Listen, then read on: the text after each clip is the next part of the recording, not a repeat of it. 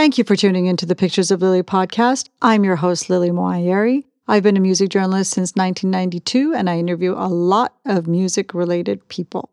This podcast is about my experience behind the story, my experience doing the interviews, just to give you a snapshot of what it's like on the other side of the digital recorder. Pictures of Lily.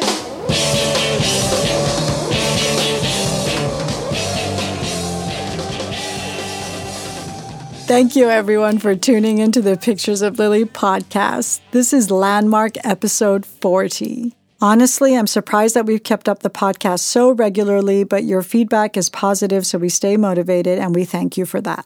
You can find us on every platform by going to picturesoflily.com, where you can subscribe or follow us, and also connect to us on SoundCloud, YouTube, Pandora, and Amazon. Although it's really best to listen to the podcast straight from the source at picturesoflily.com as it is the best quality audio without any copyright restrictions.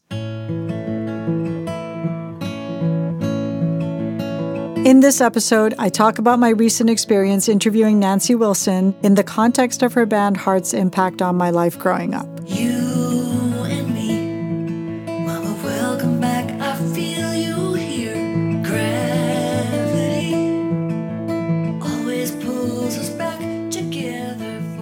Here are a few snapshots of my experience with Nancy Wilson and Heart.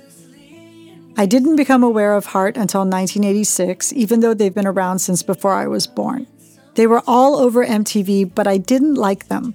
They didn't fit into any of the musical styles I liked before disco, pop, and new wave, and what I was getting into, which was heavy metal. It could be argued that Heart, in fact, fit into at least two of those categories, but I just didn't like them. At the same time, I couldn't get their songs out of my head. Even so, they still had a large impact in my mindset, the same way the Go Go's did, and the Bangles, and Chrissie Hynde of the Pretenders, and Joan Jett, and Suzi Quatro, and any other female musician who played an instrument on stage. Seeing these women throughout all my growing up years put women on the same footing as men in my mind.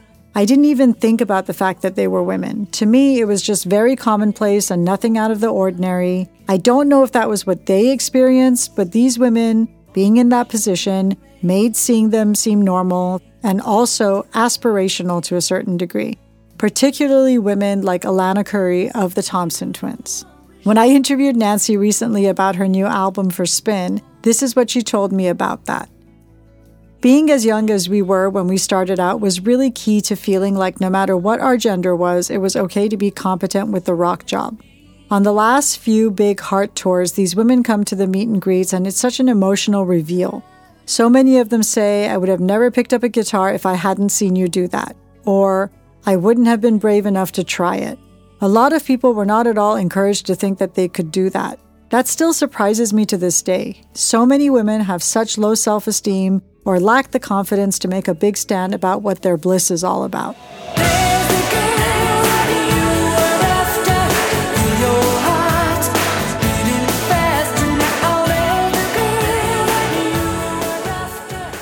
In my 20s, there were fewer and fewer women like Nancy Wilson in music and more women like Britney Spears.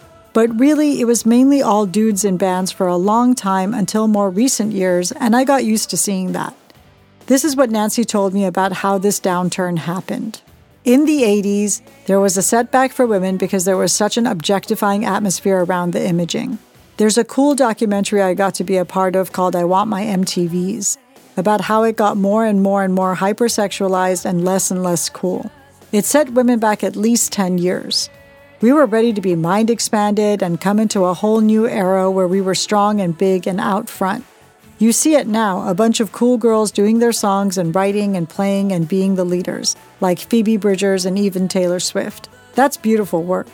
The climate is now correct for women to step up to the plate and take hold again.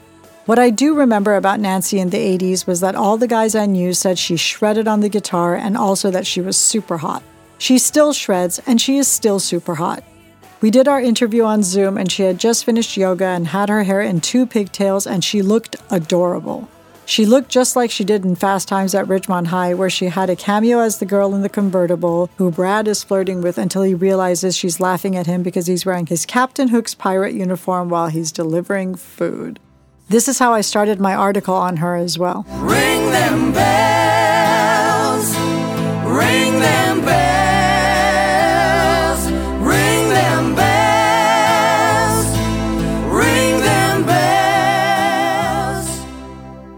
One of the things I didn't realize was how involved Nancy and her sister Anne, Heart's primary vocalist, were in the early Seattle grunge scene. The Wilson sisters are originally from Seattle and they went right back there after they were off touring with Heart. Nancy's childhood friend Kelly Curtis managed Pearl Jam and Mother Love Bone and Mookie Blaylock before that. Kelly brought Nancy and Anne to meet the guys, which turned out to be all the guys and all the seminal Seattle bands at the time. Not only Pearl Jam, but Soundgarden, Screaming Trees, and even Nirvana. This is what Nancy told me about that time. When we got back to Seattle after the 80s, we thought, these guys are going to think we're corporate sellout dinosaur posers from MTV. We did big bombastic videos that came off like everything we thought those grunge era guys were pushing against. We were really tiptoeing home saying, Don't hate us, don't hate us, maybe we're has beens, you guys are the cool new thing. But they were really sweet to us. I guess they forgave us for the 80s. Nancy said they formed a cool Seattle art community and that Jerry Cantrell from Alice in Chains immediately asked her to show him the beginning of the Heart song Mistral Winds.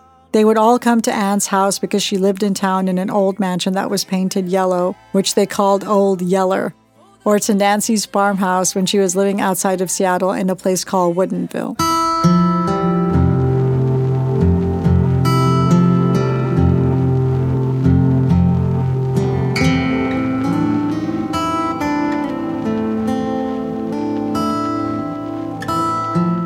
Nancy was very grounded when I was speaking to her, and her husband kept on walking back and forth, opening doors and cabinets, just having a regular afternoon at home.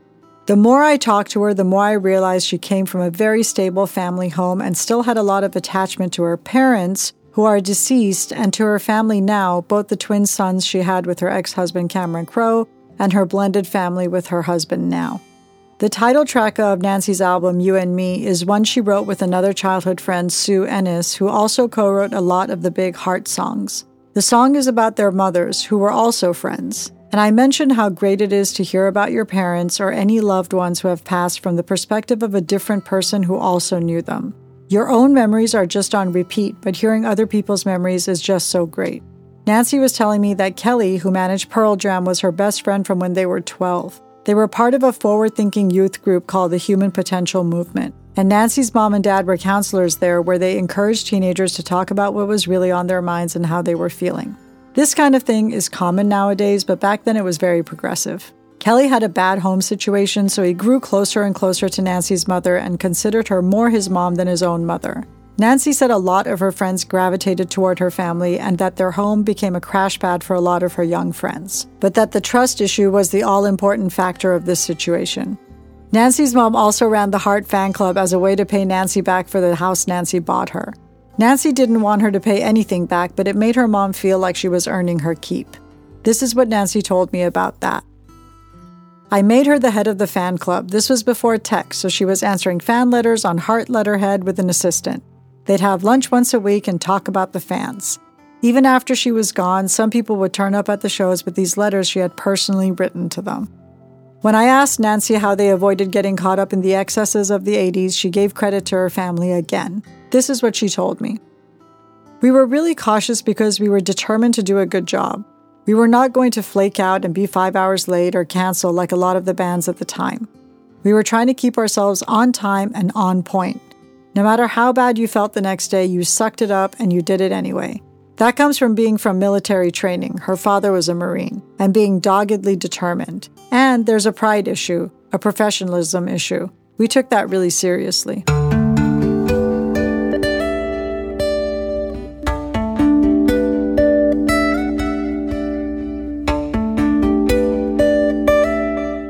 Once the 80s were done and the 90s were done, and I started listening to classic rock radio more often, which is what happens when you turn 30, I started getting into Heart. And of course, now I realize they were just as essential to my musical upbringing as any of the other women musicians I grew up with. And I got to tell Nancy Wilson all of that, and I got to tell her that the guys always rated her as a guitar player ahead of being a hot girl, which made her laugh. Even Eddie Van Halen, whom she was friends with, rated her, and she told me they were keen on each other as friends because they were different from their peers, which allowed them to relate to each other on another level.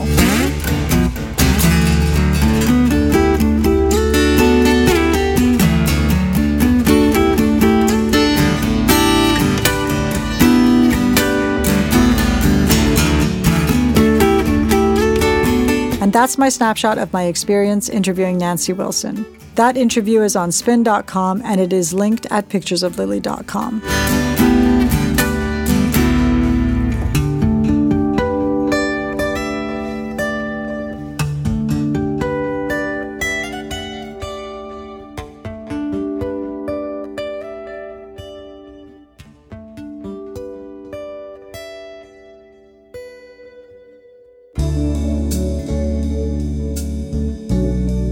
Our next episode is going to be one of our signature bloopers episodes, so make sure to tune in for that.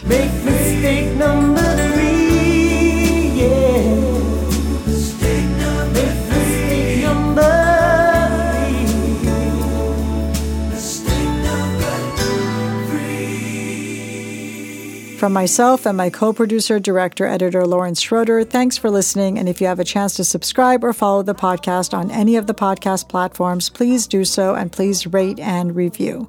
You can connect to us on picturesoflily.com, and from there you can choose your preferred podcast platform, or SoundCloud, or YouTube, or Pandora, or Amazon. You can also find the playlists for the podcast episodes on Spotify and YouTube. It's so sad, but